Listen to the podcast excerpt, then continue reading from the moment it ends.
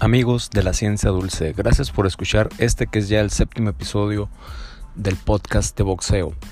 Vamos a empezar eh, haciendo un recuento de las peleas principales o al menos las más atractivas de este pasado 11 de mayo en Estados Unidos. Y primero quiero comentar sobre el resultado de las revanchas, de la noche de revanchas en Tucson. Primero entre Miguel Alacrán Berchelt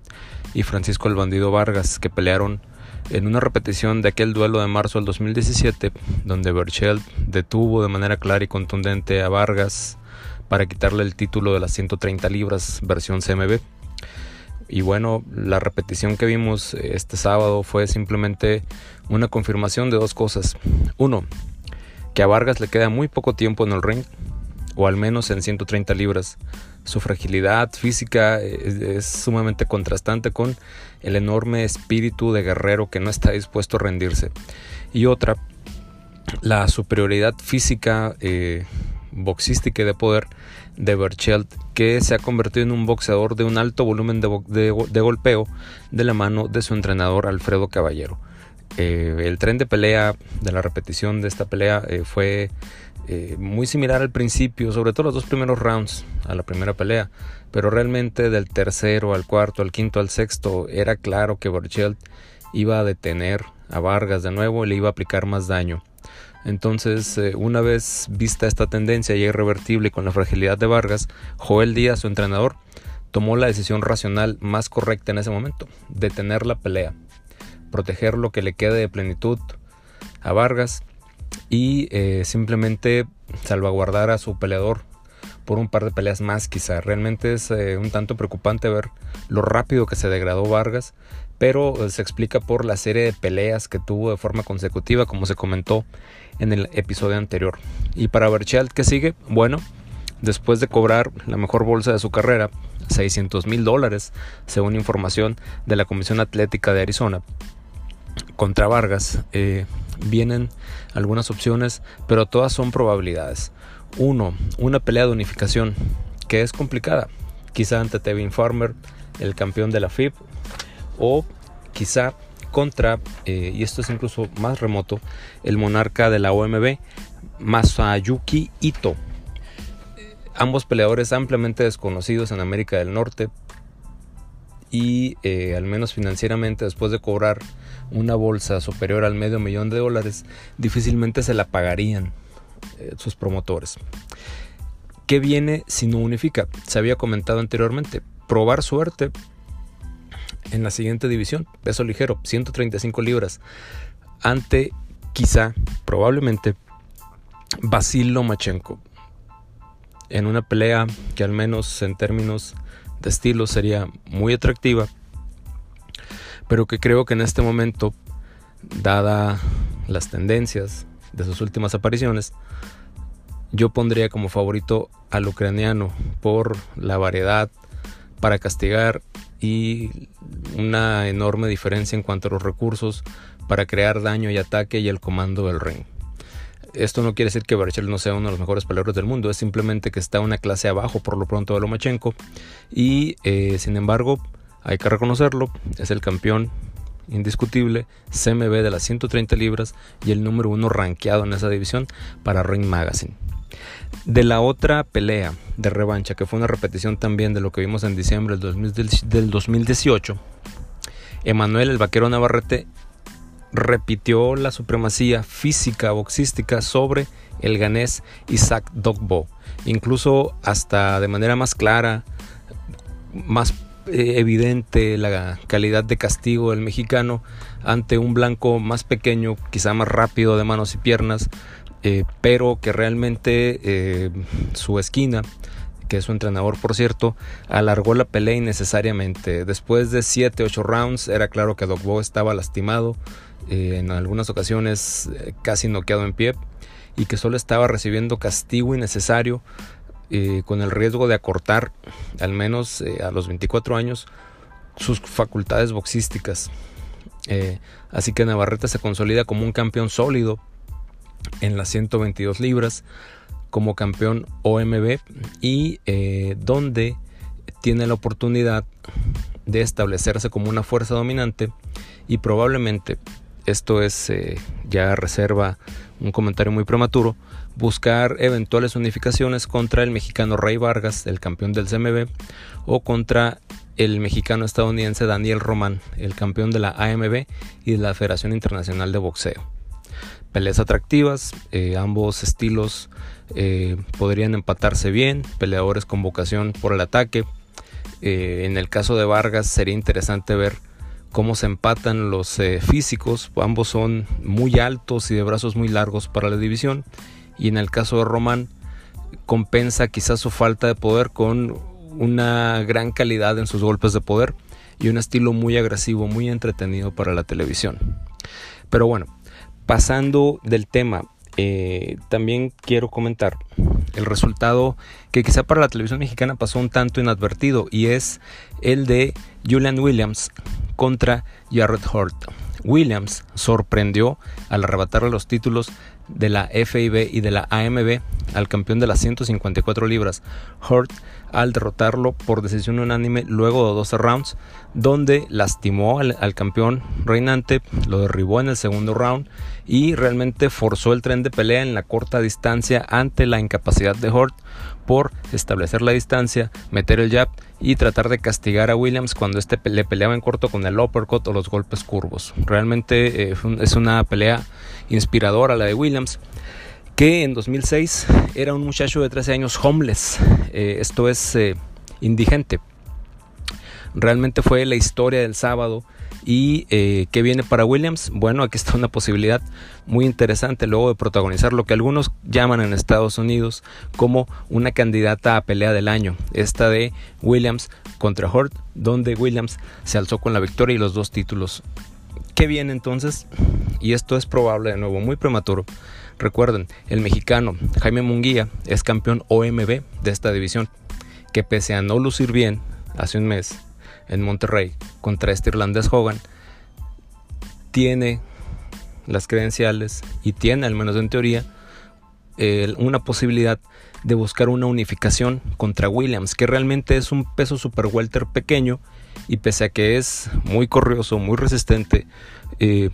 con buen golpeo en el interior, parecería al menos un espécimen físico eh, inferior al portento que presenta Munguía, pero que también a su vez, desde que recuperó eh, su, o más bien desde que reclamó su estatus como un campeón cotizado, eh, ha mostrado un estancamiento en las últimas tres peleas. Bueno, esos son los comentarios.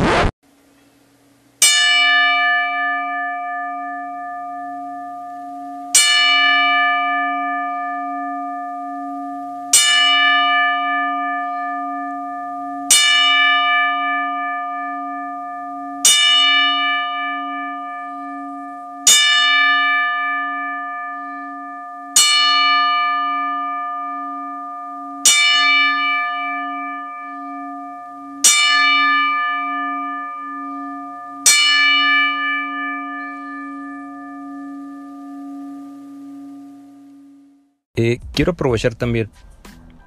un espacio eh, un tanto quizá para los aficionados de este podcast, para los seguidores de la ciencia dulce eh, y en general para los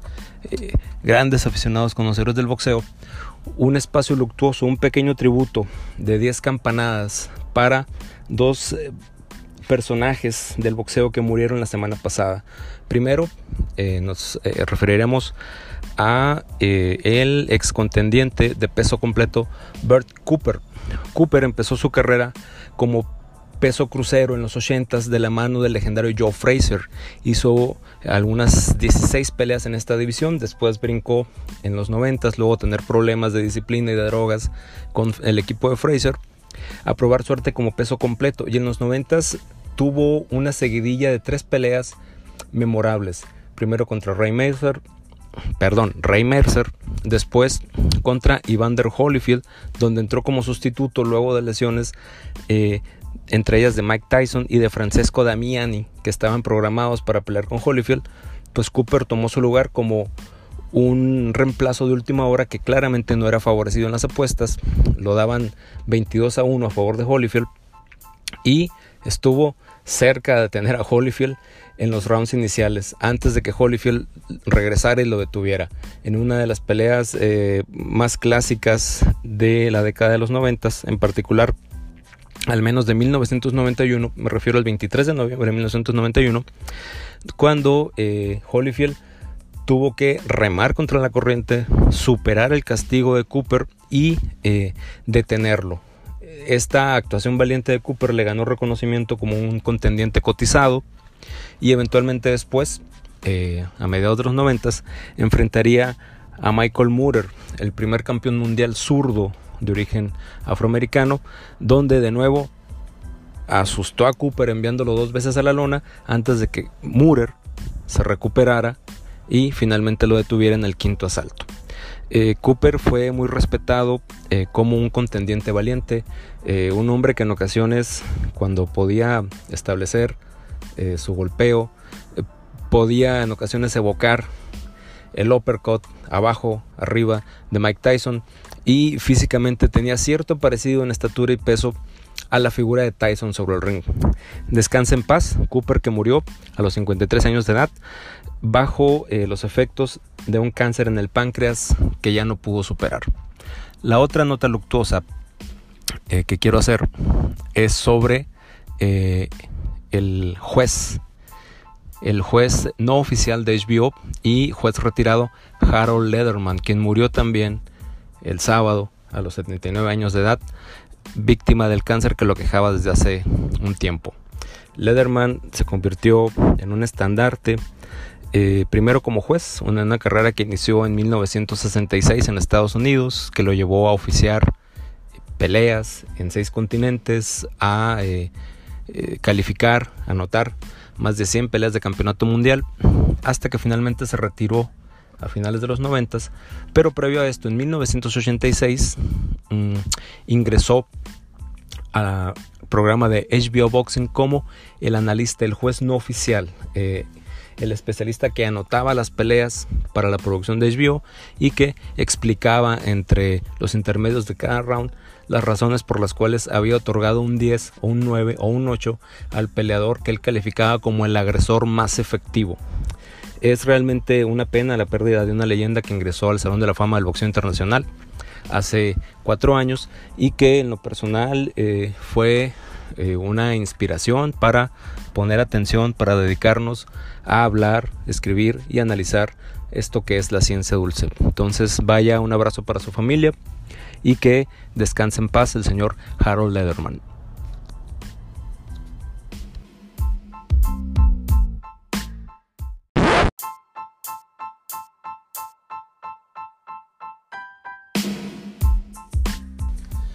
Bien, ahora para comentar las peleas del próximo fin de semana, vale la pena destacar el regreso de Deontay Wilder que expone su título CMB contra Dominic Brasil. Esta pelea es el próximo sábado 18 de mayo, pero también ese mismo día por Dazn eh, tenemos la reaparición de Josh Taylor contra Iván Baranchik como parte de los torneos de la Super Serie Mundial de Boxeo en 140 libras y después en vivo desde Glasgow la batalla entre el japonés monstruo Naoya Inoue contra Emanuel Rodríguez. Ese mismo sábado por ESPN tenemos el regreso de Billy Joe Sanders, este peso medio que ahora está haciendo campaña como peso supermedio que dio positivo al doping hace unos meses contra Shefat Isufi así como también peleas de Joe Joyce contra Alexander Ustinov y Brad Foster contra Ashley Lane. La más interesante de aquí sin duda es la de Wilder, que viene de empatar con Tyson Fury el año pasado y que ambos decidieron tomarse una pelea, digamos, eh, menos complicada, preparando el escenario para la revancha de su choque, que fue una de las mejores peleas de peso completo del año pasado. Eh, realmente Wilder es el favorito, no debería tener problemas contra Brasil. Y en el caso de los torneos de la Super Serie Mundial de Boxeo, Taylor en las 140 libras e Inoue en las 118 libras son los grandes favoritos, sobre todo el japonés Inoue, que algunos consideran el máximo golpeador en todo el boxeo. Ahora bien, hay un detalle especial que no necesariamente es eh, una pelea, pero eh, tenemos que el martes 14 de mayo por HBO en Estados Unidos, probablemente por HBO a través del cable o algún sistema de paga y por la aplicación HBO Go, se presenta el documental What's My Name de Mohamed Ali, producido por LeBron James. Eh, un documental que presenta eh, un nuevo ángulo de la historia de eh, el que se autoproclamaba como el más grande de todos los tiempos y que será interesante ver cómo funciona esta apuesta de HBO Boxing por seguir o mantener vigente su producción en la división de deportes, eh, ya no con peleas, sino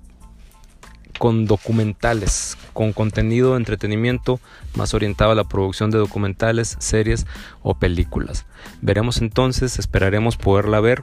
en la próxima semana para darles una reseña un tanto crítica sobre eh, el valor documental de este título, What's My Name, que se estrena por la noche en Estados Unidos a través de HBO. Bueno, cierro esta sección y eh, te pido que nos sigas acompañando. Gracias.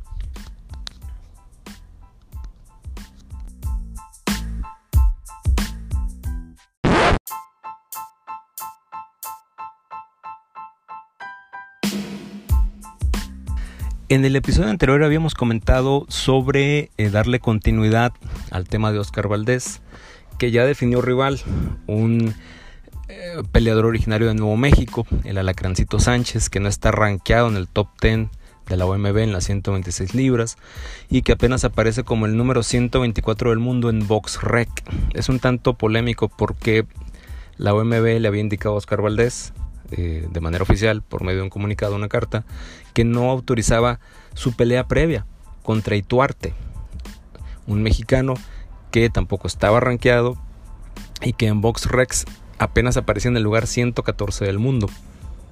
Es de destacar que no se cuestiona la calidad de Oscar Valdés, es innegable que es uno de los mejores pesos pluma del mundo, al menos el peso pluma más atractivo para peleas de acción a través de televisión y el peso pluma del mundo que mejor está cobrando en este momento. Aquí lo que cabe es un tanto ya empezar a señalar la calidad de los rivales que está escogiendo Oscar Valdés. Eh, entendemos que está en un proceso de transición, luego de una recuperación de fractura quijada que sufrió en marzo del año pasado contra Scott Quick, donde eh, el rival inglés subió con más de 10 libras de ventaja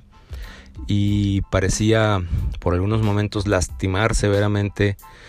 a Oscar Valdés, pero finalmente Valdés regresó y logró llevarse la decisión. El caso es que a raíz de esta seguidilla de peleas, primero contra Marriaga, Genesis Cervania, Scott Quick, Valdés acumuló demasiado castigo, en ocasiones innecesario, contra peleadores que no eran necesariamente la élite o el top 10 de su división. Y es claro, o cada vez queda más claro, por qué se separó de su entrenador original, Manny Robles, y después habría recurrido a contratar a Eddie Reynoso, el mismo entrenador del Canelo Álvarez. Es su regreso eh, este pasado mes de febrero contra un italiano. Eh, dejó algunas señales del estilo un tanto más paciente para atacar, pero eh, realmente enseñó muy poco. Lo que se espera en función del historial de Reynoso es ver a un Oscar Valdés más cerebral, más paciente, poder contragolpear no solo con un solo golpe como lo hace con el gancho de izquierda, sino con ambas manos, y poco a poco hacer ese tránsito de un estilo sí atractivo y dominante todavía, pero ya no tan salvaje, tan desbaratado como Oscar suele hacerlo todavía, donde su exceso de agresividad lo traiciona y se pone a intercambiar con peleadores que son un tanto más limitados, pero que de alguna manera lograron lastimarlo. Oscar tiene 29 años, va invicto, 25-0, 20 knockouts. Eh, y es uno de los principales astros eh, para la televisión como campeón mundial. Pero eh, los pasos, la acumulación de castigo y las transiciones eh, que está haciendo en este momento están orientadas a protegerlo más. Mm, quizá de repente algunos se podrían desesperar porque luzca más cauto, más contragolpeador, pero aquí se trata de una cuestión de racionalidad de negocios y de autopreservación. Oscar tiene que cuidarse, es muy joven, no puede seguir eh, permitiendo que rivales de menor calidad lo lastimen tanto. Y desde ese punto de vista, bajo este argumento de la racionalidad, es más que lógico y más que respetable entender los cambios por los cuales atraviesa. Sí creo que después de la pelea contra el Alacrancito Sánchez, que Oscar debería ganarle claramente, el paso promocional debe intensificarse para concretar ya, concertar ya una eventual pelea contra Carl Frampton a mediados de este año o a finales de este año, vía Top Rank por ESPN. Frampton firmó contrato con Top Rank y se espera que quizá eh, pasando el mes de mayo, en junio, Bob Arum eh, anuncie un torneo no oficial de las 126 libras donde presente dos peleas, dos de ellas encabezadas por Frampton y Valdés, para concertar, en caso de que ganen a finales de año, una eventual pelea entre ambos. Frampton viene de presumir una victoria contra Leo Santa Cruz en agosto del 2015, pero realmente ese fue su punto culminante, su punto álgido. Frampton parece estar un tanto disminuido, tiene calidad, es muy buen contragolpeador, es muy paciente trabajando con el jab y tiene una muy buena quijada. Seguramente hará trabajar arduamente a Valdés en el ring cuando se enfrenten. Y en caso de concretarse, pues sería al menos en teoría el rival más complicado y de mayor calidad para Oscar Valdés. Que insisto, no cuestiono su calidad, simplemente señalo que la manera en cómo se le ha promovido deja dudas sobre la calidad de las defensas que ha realizado ante rivales de un nivel claramente inferior y que de alguna manera expusieron las fallas, sobre todo defensivas de Oscar en el ring y sus maneras salvajes para perder el control y dejar de protegerse en ocasiones. Otro comentario que quería hacer y que lo había señalado era eh, hablar sobre el éxito de la plataforma Dazn, eh, esta plataforma de streaming que eh, fue lanzada el año pasado y que tiene un importante respaldo financiero en Estados Unidos gracias a inversionistas que han puesto su confianza con más de 800 millones de dólares. Dazn reportó más de 700 streamings de la pelea del Canelo Álvarez contra Danny Jacobs del pasado 4 de mayo y en total que 1.2 millones de usuarios habrían visto la pelea. Dazn reporta algo así como 6 millones de usuarios en América del Norte y eh, aquí lo que pareciera estar es el nacimiento de una plataforma de streaming comercial que pareciera estarse haciendo ubicua, algo así como el Netflix del boxeo. Pero bueno, es también muy temprano para determinar si esto será así, realmente es un año, eh, son pocas peleas, pero al menos el impacto inicial, eh, los resultados financieros del grupo empresarial detrás de Dazn reportan flujo constante, eh, retornos de inversión, una disminución en la deuda inicial, en las calificaciones financieras